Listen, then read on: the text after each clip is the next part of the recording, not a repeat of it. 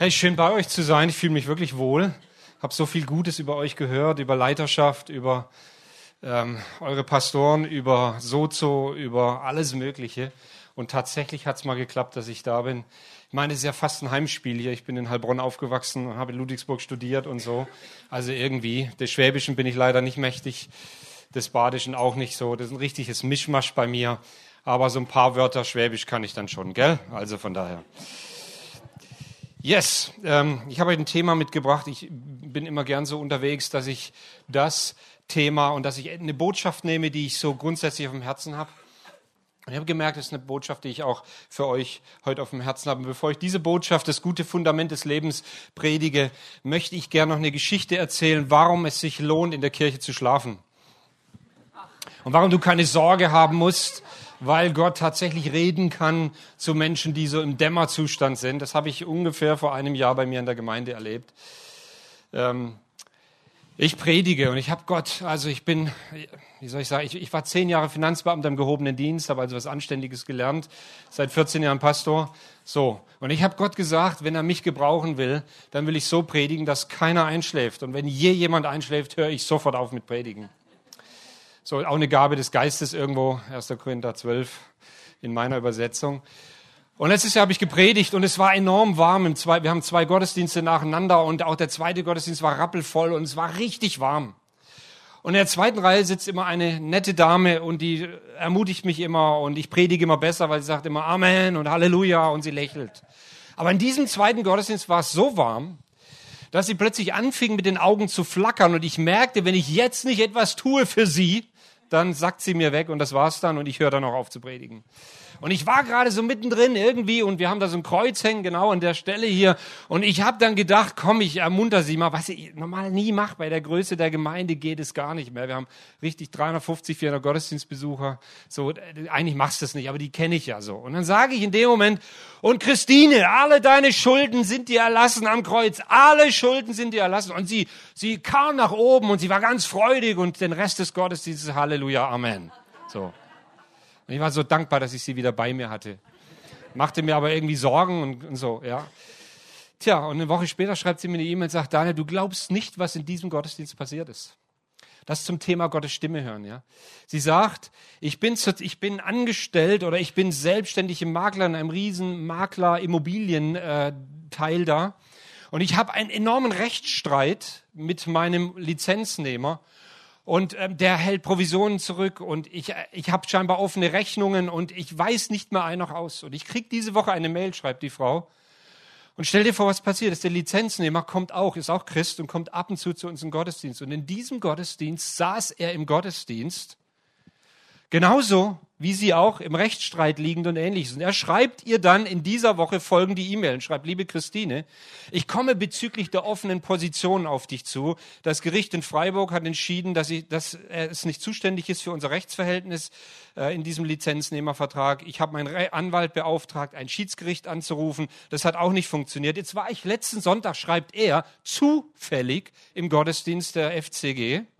Und mitten in der Predigt sagt der Pastor Daniel beispielhaft, Christine, alle deine Schulden sind dir erlassen. Jetzt kommt's. Hiermit erlasse ich dir meine offenen Forderungen in Höhe von 16.021,19 und möchte mich nicht gegen Gott stellen. Persönlich bitte ich dich, deinem Gott dafür zu danken. Gesegnete Geschäfte.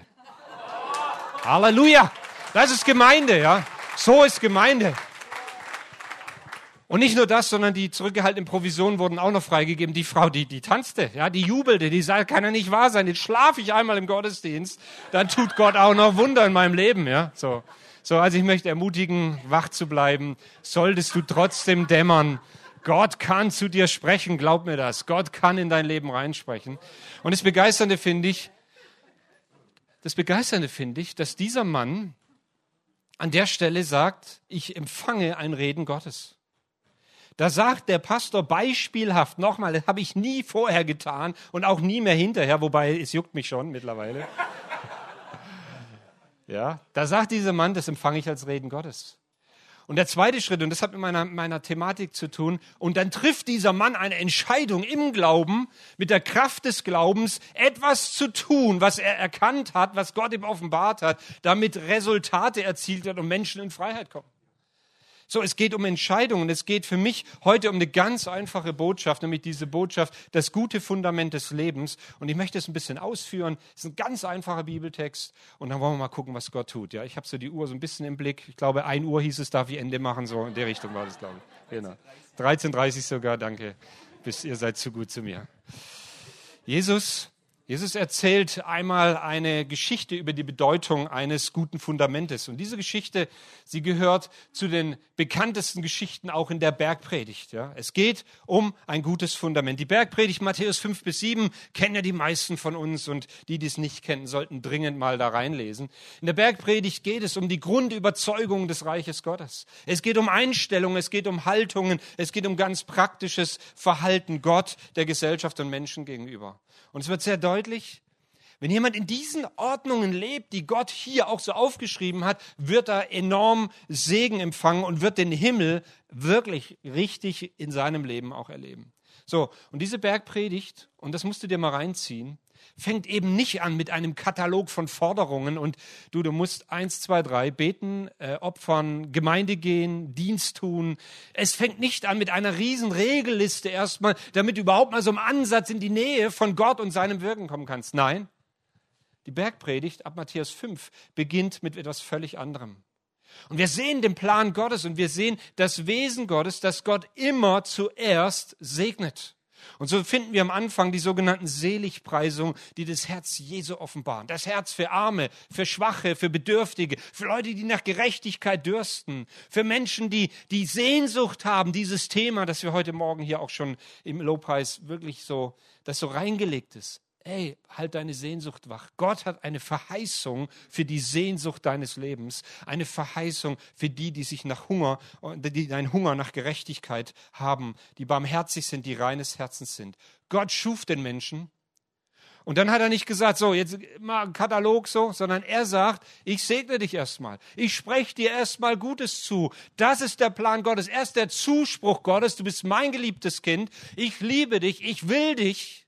Und dann kommt erst der Anspruch Gottes. Erst Zuspruch, dann Anspruch. Da könnte man auch schon Amen sagen und auch sagen, wir machen den Gottesdienst Schluss, das war's. Ja, nein. Ich will da noch ein bisschen weitergehen. So, und wir gucken uns mal diesen Bibeltext an. Ich habe jetzt, glaube ich, wenn ich es richtig weiß, die Hoffnung für alle oder gute Nachricht. Ich lese die mal hier. Äh, wer sein, seine, sein, sein iPhone hat, darf auch eine Bibel-App aufschlagen. Ja? Okay.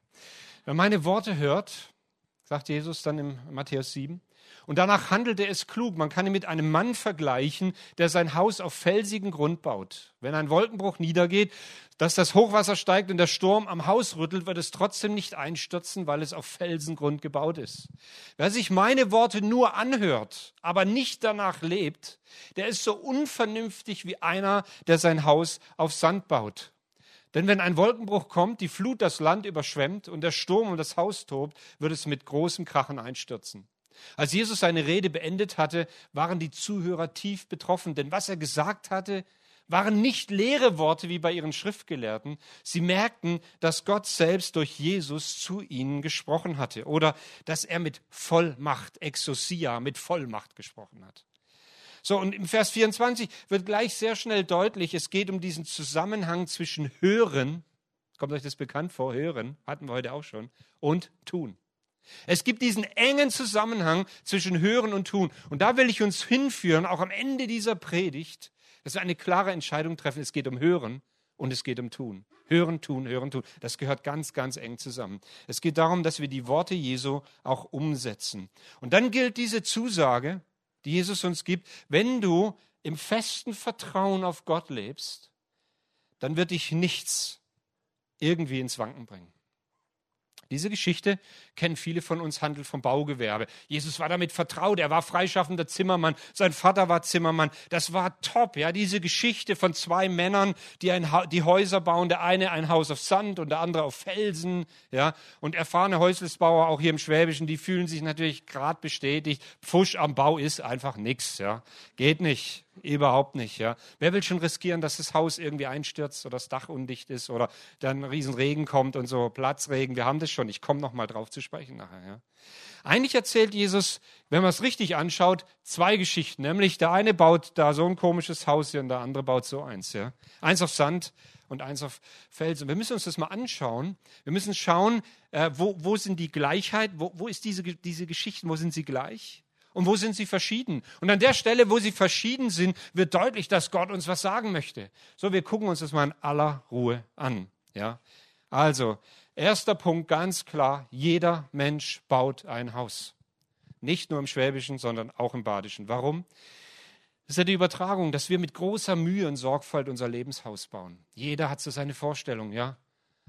Keine Ahnung, ich habe geheiratet, ich habe fünf Kinder, ich habe einen Schwiegersohn, ähm, ich habe ein Haus, ich habe zwei Autos. Also jeder baut irgendwie so sein Haus mit ganz viel Mühe. Unser Lebenshaus, da steht Oikos im Griechischen für all die Bibelkenner. Und Oikos ist nicht irgendwie eine zerfallene Hütte, sondern Oikos ist ein großes Haus für Gemeinschaft, ein Haus, das viel, viel Platz bietet, viel Sicherheit und Geborgenheit. So, wir alle sind Häuslesbauer. Wir bauen unser Lebenshaus oder Anders gesprochen, unseren Charakter oder unsere Seele. Und dieses Haus bauen wir und unseren Charakter und unser Leben bauen wir mit Entscheidungen, die wir im Leben treffen. So, es kann nicht anders sein, dass du heute Morgen, bevor, bevor du hier rausgehst, eine Entscheidung in deinem Leben triffst und mit dieser Entscheidung wiederum an deinem Lebenshaus und deinem Charakter baust. Entscheidungen, Sie bestimmen unser Leben, die Qualität unseres Charakters, unserer Seele. Wie, wie treffen wir denn richtige Entscheidungen? Ich habe mal nachgeschaut, die Amerikaner, ja, die ja jetzt gerade in aller Munde sind, und darauf will ich nur am Rande eingehen. Ähm, das lass mal besser. Les, les mal die Stellungnahme vom Dr. Johannes Hartl zum Thema, ja, so der Wahl, große Klasse. Es braucht Gebet, ja. Was machen die Amis bei Entscheidungen? Ich habe gelesen, dass elf Millionen Amerikaner bei wichtigen Lebensentscheidungen ins Internet gehen und im Internet nachschauen. Häuser, Job, Heirat, Krankheit, Gesundheit, all diese Dinge. Elf Millionen Amerikaner nutzen das Internet für ganz wichtige Lebensentscheidungen. Ich weiß nicht, wie es bei dir ist, aber die Amis machen das so. Und wir haben ja hunderte von Wahlmöglichkeiten. Du hast hundert von Wahlmöglichkeiten jede Woche. Wir treffen in einer Woche mehr Entscheidungen als unsere Vorfahren ihr ganzes Leben lang. Man sagt, Verhaltensforscher sagen, dass du jeden Tag ungefähr 20.000 Entscheidungen treffen musst. Das fängt ja morgens an. Hey, ich kenne dich nicht, aber ich rasiere dich trotzdem. Ja, so im Spiegel. Ich stehe auf, ich stehe nicht auf. Im linken Fuß, im rechten Fuß. Tee, Kaffee, Kaffee, Tee, Zucker. Ähm, was ziehe ich an? Gehe ich heute in eine Badehose in Gottesdienst? Was mache ich? 20.000 Entscheidungen. Du bist ja, du kommst ja schon ganz müde an hier. Du hast ja schon 5.000 Entscheidungen getroffen. Ja, du triffst permanent, das sind jetzt die kleinen Entscheidungen. Ja, es gibt aber auch richtig große Entscheidungen. Und Du triffst Entscheidungen in Bezug auf dein Leben mit Jesus. Wo geht, wo geht mein Leben mit Jesus hin? Wird das göttliche Potenzial in mir freigesetzt? Herr, bin ich da und sage, ich habe Sehnsucht nach dir. Ich will diesen Platzregen genießen. Ich will diesen Stopfen ziehen, damit das alte, abgestandene Wasser abfließen kann. Ich treffe Entscheidungen in Bezug auf das Leben mit Jesus und in Jesus. Die Entscheidung meines Lebens, sie legen den Kurs und das Ziel meines Lebens fest. Am Anfang der Bibel lesen wir, dass äh, Adam und Eva in einem Garten voller Bäume und voller toller Sachen und Früchte gestellt waren und sie mussten eine Entscheidung treffen. Im 1. Mose 2,15 heißt es, Gott der Herr setzte den Menschen in diesen Garten Eden hinein. Er gab ihnen die Aufgabe, diesen Garten zu bearbeiten. Er gab ihm die Aufgabe, ihn zu schützen. Und dann schärfte er ihm ein, von allen Bäumen darfst du essen. Von allen, allen Bäumen. Nur von dem Baum, der dich Gutes und Böses erkennen lässt, darfst du nicht essen. Wow. Mit anderen Worten, in diesem Garten gab es alles. Da gab es Papayas, da gab es Ananas, da gab es Mangos, da gab es Pampelmusen, da gab es Sahnetorte, da gab es Milka, da gab es Chip, da gab es alles Gutes, gab es da, wirklich. Schwarzwälder Kirschtorte, wow. Gab es alles. Und Adam konnte aus der, der Unzahl der Bäume und der Angebote wählen und jede Entscheidung war richtig, jede Entscheidung. Stell dir das mal vor. Das ist Paradies. Jede Entscheidung war richtig. Grenzenlose Auswahl mit einer einzigen Ausnahme. Dieser Baum der Erkenntnis des Guten und Bösen, der war tabu. Und der Mensch mit seinem freien Willen konnte entscheiden. Er konnte zu 99,9 Prozent richtig entscheiden. Aber eine einzige Entscheidung war die falsche. Und genau die traf Adam. Und deswegen habe ich ein paar Fragen an ihn, wenn wir mal im Himmel sind. Ich würde ihn gerne mal fragen, wie er auf den Dreh kam. Und seine Beziehung wurde zu Gott gestört in dem Moment, wo er diese Entscheidung traf. Einen Weg ohne die Gegenwart Gottes. Und genauso hat Adam den Kurs seines Lebens festgelegt, eine Entscheidung getroffen, die auch noch Auswirkungen hat bis in unsere Zeit, bis auf den heutigen Tag. So treffen wir Entscheidungen. Ich habe eine Entscheidung getroffen 1989 in Offenburg, als Gott mich berufen hat. Gott hat in mein Leben reingesprochen, hat gesagt, ich will dich gebrauchen. Ich wollte nie Pastor werden. Mein Vater ist Pastor, in Heilbronn war er 22 Jahre Pastor. Wenn ich eins nicht werden wollte, war es Pastor. Gott spricht in mein Leben rein. Ich hatte die Wahl, Ja oder Nein zu sagen. Dann traf ich da ein nettes Mädchen.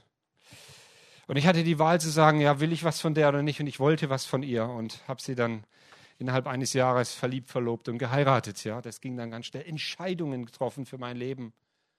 Und ich bin so dankbar, dass diese Entscheidungen meines Lebens bis heute gehalten haben. Entscheidungen bewegen dich hin zu Gott oder weg zu Gott. Entscheidungen deines Lebens bringen dich auf einen Weg, äh, entweder in Angst und Unfreiheit oder Verdammnis, oder sie bringen dich hinein in ein Leben in der Gegenwart Gottes. Und Adam merkte das sehr schnell und er versteckte sich. Und das finde ich so, diese Stelle könnte ich jeden Tag lesen.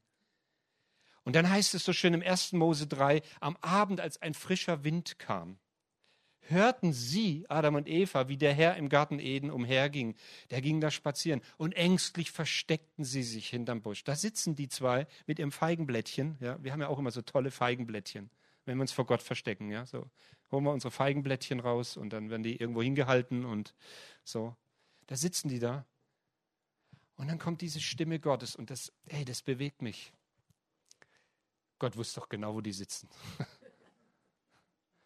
Gott kam da in den Garten rein, der wusste sofort, wo die sitzen. Aber weißt du, was kommt? Dieser Ruf, Adam, Mensch, wo bist du? Wo bist du? Und die Möglichkeit zu reagieren auf das Liebesangebot Gottes, auch in einer Situation, wo die Beziehung gestört war durch eine falsche Entscheidung, macht Gott es möglich, dass ich antworten darf, weil er mich immer noch liebt. So Mensch, wo bist du? Und jetzt frage ich dich, wo bist du gerade?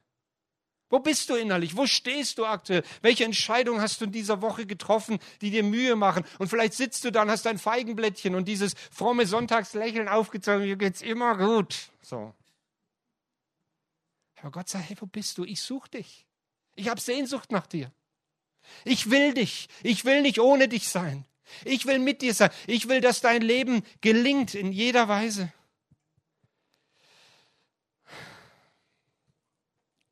Ich habe immer so das Gefühl, dass wir in einem Dschungel unterwegs sind, wo es eigentlich fast nur falsche Entscheidungsmöglichkeiten gibt und wir müssen irgendwie die richtige rausfinden. Und wir tun uns schwer. Ich höre nichts, haben wir vorhin gehört. Ich höre nichts. Und wir, wir, wir, wir gucken und wir wissen nicht so richtig, was ist jetzt die richtige Entscheidung. Aber eins kann ich dir sagen, Gott bietet immer zwei grundsätzliche Wege. Und das ist ein prophetisches Wort für irgendjemand hier in diesem Raum.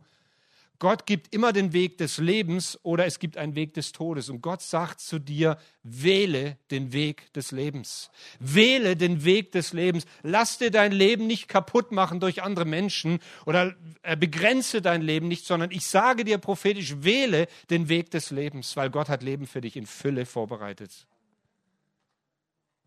Leben mit Christus.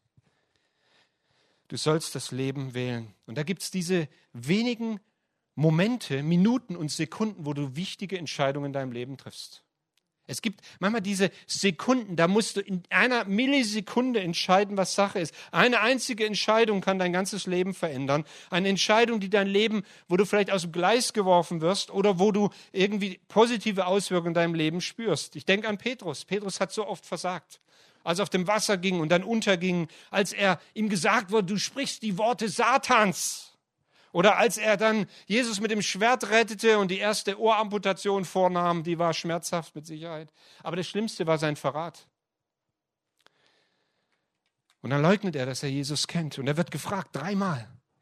Und in einer Millisekunde muss er entscheiden, gehöre ich da dazu, stelle ich mich dazu oder stelle ich mich nicht dazu. Und er trifft die falsche Entscheidung, sagt, nicht, ich kenne diesen Mann nicht. Ich bin so dankbar, dass die Geschichte da nicht aufhört, sondern dass Gott mit Petrus weitergegangen ist. Dass er dennoch dann zur Säule und zum Fundament der Gemeinde Jesu wurde. Fantastisch. Aber in dieser Millisekunde entschied er etwas. Ich denke an einen Mose, der da durch die Wüste 40 Jahre durchging, seine Schafe, blöck, blöck, er kannte alles, er kannte jedes Sandkorn, er kannte die Büsche, die brannten immer mal wieder. Und dann brennt dieser Busch und in einer Sekunde muss er entscheiden, geht er in diesen, geht er dorthin oder geht er nicht hin. Und entscheidet sich in dem Moment, ich gehe auf diesen Busch zu und es kommt diese Stimme aus diesem Busch, die sagt, Mose, zieh deine Schuhe aus. Und er trifft diese Entscheidung zieht seine Schuhe aus, hört das Reden Gottes und sein Leben und das Schicksal des ganzen Volkes Israel nimmt eine ganz andere Wende. Und noch ein Beispiel, Samuel bei dem hohen Priester Eli. Er war da in der Lehre und er lag da nachts und plötzlich hört er seine Stimme Samuel. Er denkt, der alte Eli, der war ja auch nicht mehr ganz so fit, ähm, ihm geht's nicht gut. Er rennt dahin, ich glaube dreimal rennt er dahin, bis Eli äh, dann doch noch irgendwie merkte, da gibt es einen Gott, der hat mal vor Jahren zu mir geredet. Es könnte sein, dass Gott mit diesem Samuel reden will. Und sagt, du, wenn die Stimme nochmal kommt, dann mach's ganz einfach, sag, rede Herr, dein Knecht hört. Und Samuel legt sich wieder hin und es kommt wieder die Stimme Samuel. Und in dem Moment, in dieser entscheidenden Sekunde, sagt Samuel, ja, ich erinnere mich dran. Eli sagt, ich soll antworten. Und er antwortet und sagt, rede Herr, denn dein Knecht hört. Und das Schicksal, sein Leben und das Schicksal des ganzen Volkes wurde dramatisch verändert. Das war die Wende. Du und ich, wir hören auch Stimmen. Also ich meine jetzt gute Stimmen. Ja. ich meine jetzt gute Stimmen. Wir hören die Stimme Gottes. Es gibt auch manche andere Stimmen, der Enttäuschung, der, der Frustration. Ja. Aber welchen, welchen Stimmen leist du dein Ohr? In dem Dschungel, in dem wir uns so bewegen. Ob es Lebensentscheidungen sind auf, wie gesagt, ähm, Heirat, Glaube, Partner, aber was auch immer, die Stimme von Jesus zu hören, darum geht es. Du und ich, wir sind verantwortlich für unser Lebenshaus. Jeder Mensch baut sein Haus und zwar mit Entscheidung seines Lebens. Auch wichtig für die Seelsorge. Deswegen mache ich so so so, weil die Verantwortung ist definitiv bei dem, der kommt. Er trifft Entscheidungen für sein Leben. Ich kann nicht die Entscheidung für jemanden treffen. Wir neigen dazu, dass wir andere für unser Haus verantwortlich machen. Unter Umständen die Schuld verlagern. Ich bringe mal so ein Ding. Ähm, die Frau, die du mir gegeben hast, die ist schuld. So ganz, die Männer sind ja nicht da, also sind ja, glaube ich, Männerwochenende. Und wir anderen halten dicht. Aber die Frau, die Frau, die du mir gegeben hast, kennt ihr das? Weil der Nachbar so und so reagiert hat, deswegen habe ich ihn links liegen lassen. Oder weil andere so entschieden haben, deswegen. Und weil der Nachbar mit seinem Auto immer so groß auftrumpfte, da habe ich ihm halt den Reifen durchstochen. Was auch immer, ja, macht man ja alles nicht im Schwabenland. Wir haben ja alle Sterne, auf denen ich schaue und so, von daher kein Problem. Aber eins ist klar, die Wahrheit der Selbstverantwortung ist so groß, dass es Menschen gibt, die permanent vor dieser Verantwortung fliehen. Sie wollen nicht die Verantwortung für ihr Leben übernehmen. Sie scheuen, die Verantwortung für ihr Leben zu übernehmen. Oder sie leben das Leben von anderen Menschen.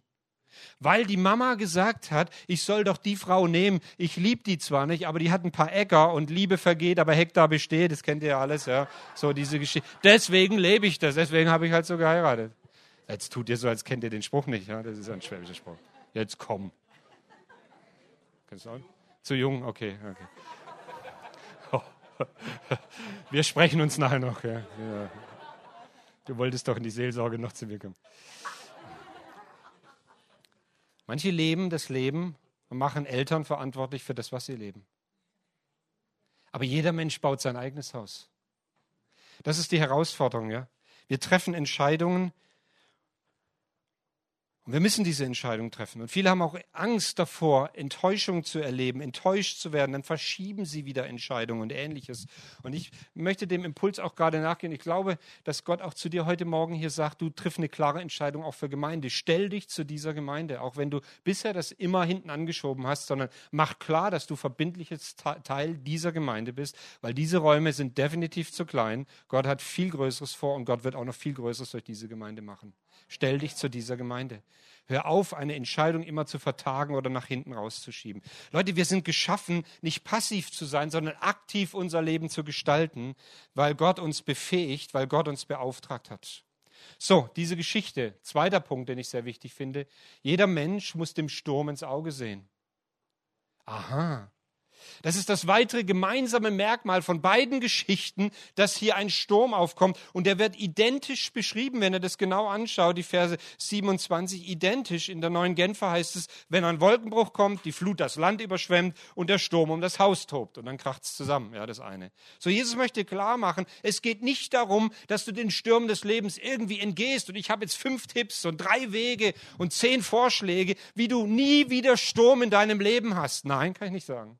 Jesus sagt bloß, ja, es kommen Stürme, ganz klar.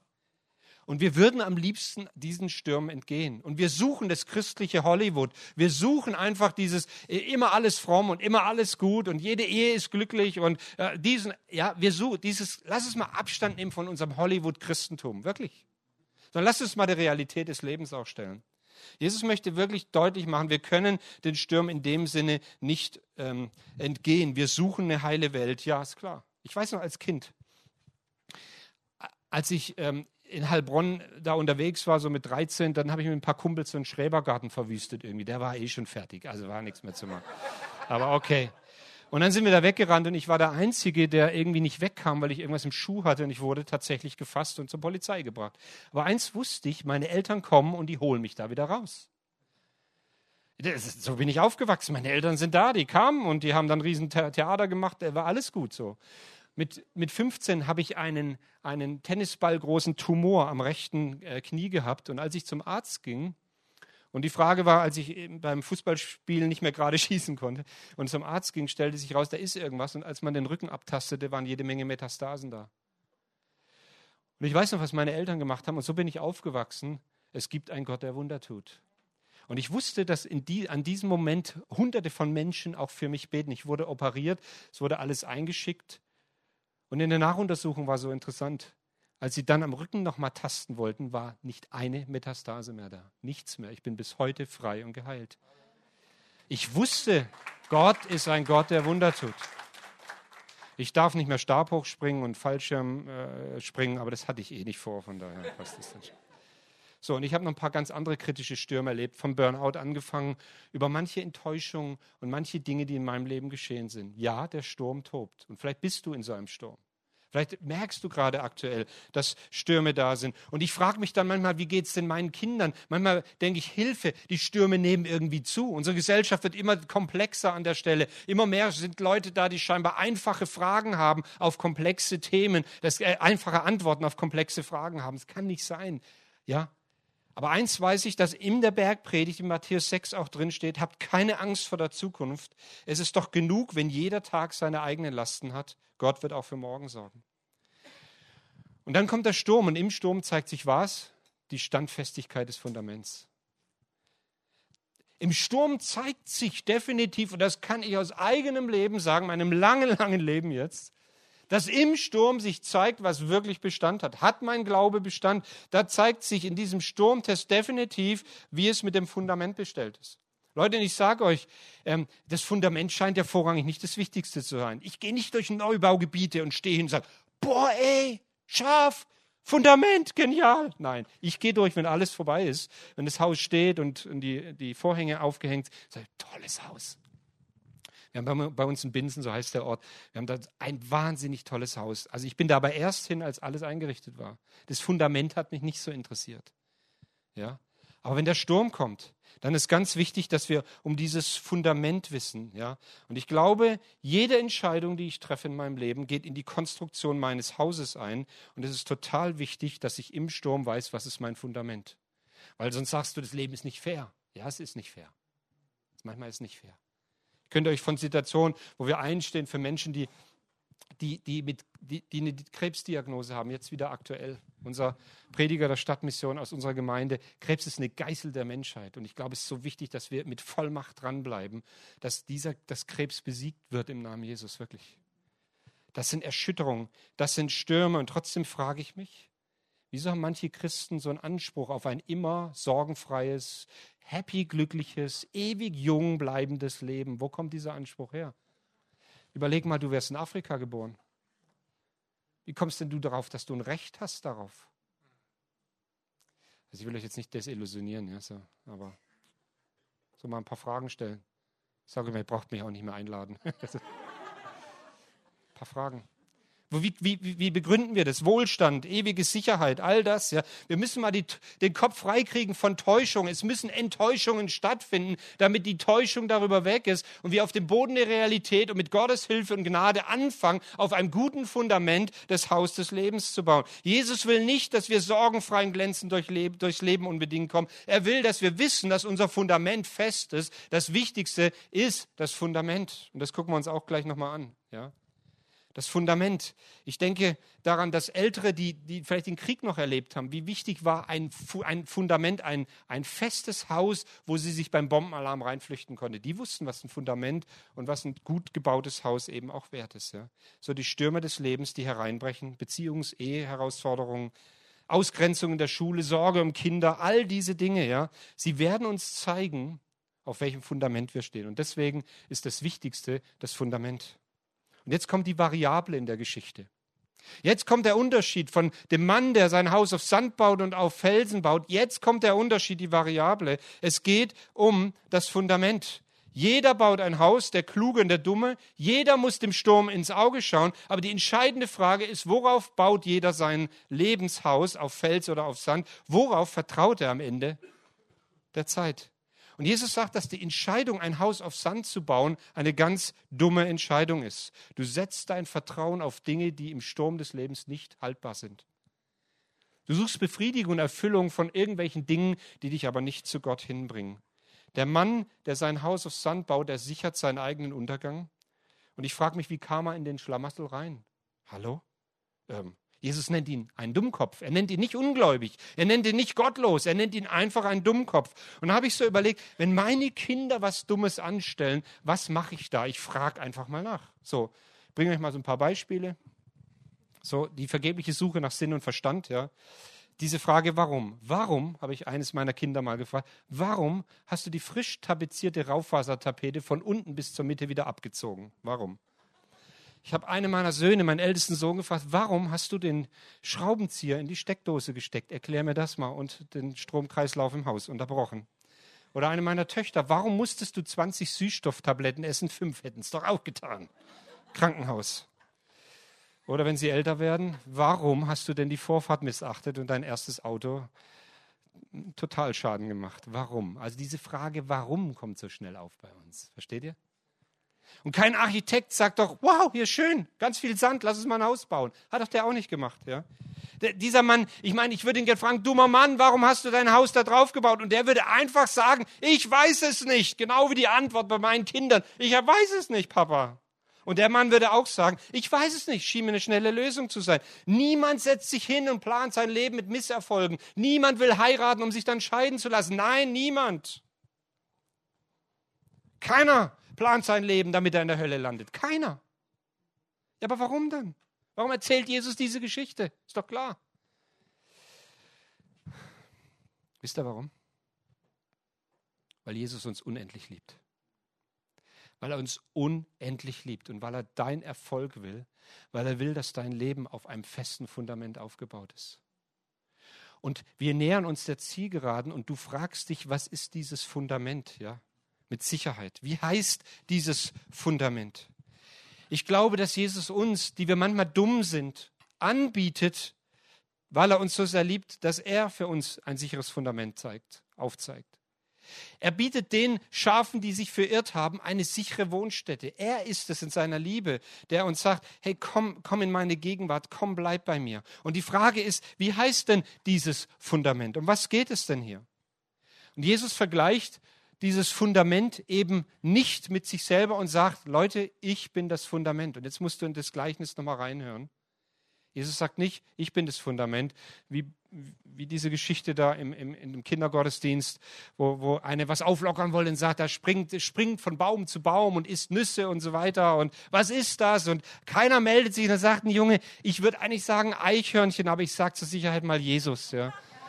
So, weil es Angst hatte irgendwie. Ja. Irgendwie so. Und genauso hier ist es auch. Man würde sagen, Eichhörnchen sagt aber Jesus, nein, das Fundament ist nicht Jesus. Wisst ihr, was das Fundament ist? Das sagt dieses Gleichnis. Das Fundament heißt ganz einfach hören und tun. Hören und tun. Wer die Bergpredigt nur anhört, sie auch aber nicht in seinem Leben anwendet, ist wie ein Mann, der sein Haus auf Sand baut. Aha. Ja, Jesus ist schon das Fundament. Jesus, zu 99 Prozent ist Jesus auch immer die Antwort, ja, definitiv. Will ich jetzt doch nochmal sagen. Aber in diesem Gleichnis geht es um die Frage, und da möchte ich anknüpfen an all dem Prophetischen, was vorhin kam und auch dem, was wir auch im Gebet hatten. Es geht darum, dass du heute hier eine Entscheidung triffst, dass du nicht nur hören willst, das ist wichtig, sondern dass du auch tust. Jesus sagt, es geht darum, die Bergpredigt zu hören und sie zu tun. Zu hören und sie zu tun. Hören und Schritte des Glaubens zu gehen. Du glaubst nur das vom Evangelium, was du auch wirklich tust. Du glaubst nur das, wo du Schritte auch im Glauben ganz bewusst gehst. All das, was in Kapitel 5 bis 7 beschrieben ist. Die Bergpredigt, das Manifest des Reiches Gottes, die Werte, die Identität, all diese Prinzipien des Reiches Gottes, die wollen nicht abgeheftet sein und ich habe sie schon ein paar Mal gelesen, sondern die wollen angewendet werden. Es geht um das Fundament unseres Lebens, nämlich Hören und Tun. Und ich möchte es da noch mal kurz zusammenfassen, diese Punkte. Ja. Es geht, das Fundament heißt Hören und Tun. Zum Beispiel, liebt eure Feinde.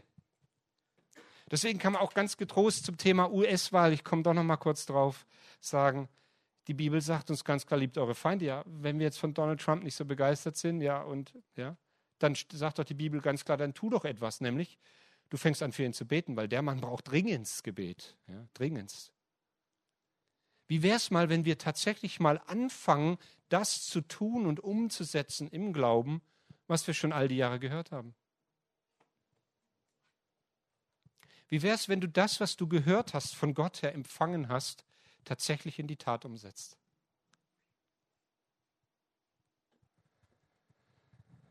Die Bergpredigt ist mehr als ein neues Gesetz.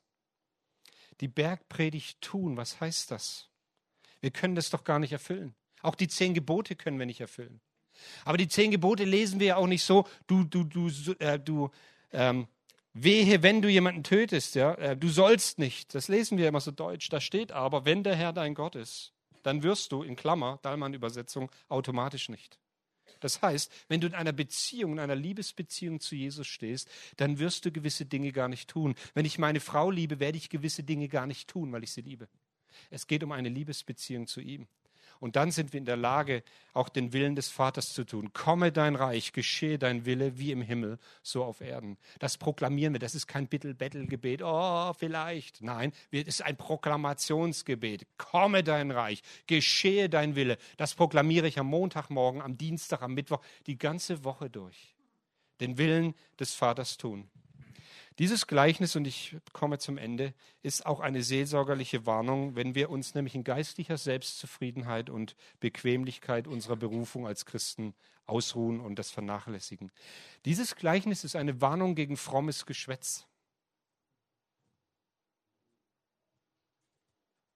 Dass wir immer reden, aber nicht tun.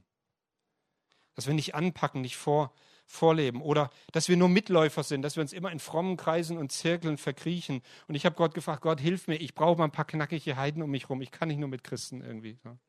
Ich gehe zum Fußball, ich bin so froh, mein jüngster Sohn spielt wieder Fußball. Ich bin so gerne auf dem Fußballplatz, ihr würdet mich nicht wiedererkennen. Ey, du hast die besten Gespräche. Als ich dieses Jahr erleben durfte, dass zwei meiner, ich bin Pastor einer italienischen Großfamilie, dass zwei meiner italienischen Freunde sich im Alpha-Kurs für Jesus entschieden haben. Leute, Halleluja. Anfangen bei den Menschen zu sein. Zu sein, ich bin. Gott stellt sich vor, ich bin, der ich bin. Ich werde sein, der ich sein werde. Gott will dich in deinem Wesen haben. Und dann bist du da und teilst die Liebe Gottes aus, weil wir etwas von ihm empfangen haben. Dann geht es nicht mehr nach dem Lustfaktor, sondern geht es schlicht und ergreifend darum, dass wir anfangen umzusetzen. Ja? Was wirst du tun?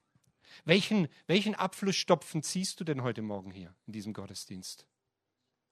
Damit abfließen kann, was alt und abgestanden ist, wo, wo du selber sagst, ich kann meine Gebete schon selber nicht mehr hören und Gott wahrscheinlich auch nicht mehr. Das ist abgestanden. Aber ich brauche diesen neuen Platzregen, diesen Platzregen vom Himmel. Ich brauche eine neue, ich, brauche, ich möchte neu durchtränkt werden von dem, was Gott für mein Leben hat. Es ist deine Entscheidung. Es ist die Entscheidung deines Lebens. Es ist dieser Moment, an dem du jetzt heute hier sitzt und eine Entscheidung zu treffen hast vor Gott. Und das möchte ich überhaupt nicht mit Emotionen verbinden, auch wenn Gott uns ganzheitlich anspricht, sondern es ist eine Entscheidung. Ich übernehme Verantwortung. Ich treffe heute Morgen eine Entscheidung. Gott, ich stelle mich dahin und lass deinen Platzregen auf mich herabregnen. Und all der alte Sumpf, der soll nach unten gehen, der soll weg sein. Das ist übrigens auch ein Ausdruck von Taufe, ja, so ganz nebenbei. Taufe ist eine tolle Sache. Das alte Leben da einfach weg durch einen Abfluss. Ja. Du triffst eine Entscheidung. Wir haben gesungen, Gott, ich kann nicht ohne dich, haben wir vorhin gesungen. Ja? Erinnert ihr euch dran? Und dann kam diese prophetische Zusage auch nochmal, dann mach auch nicht ohne mich. Wie wäre es denn damit mal?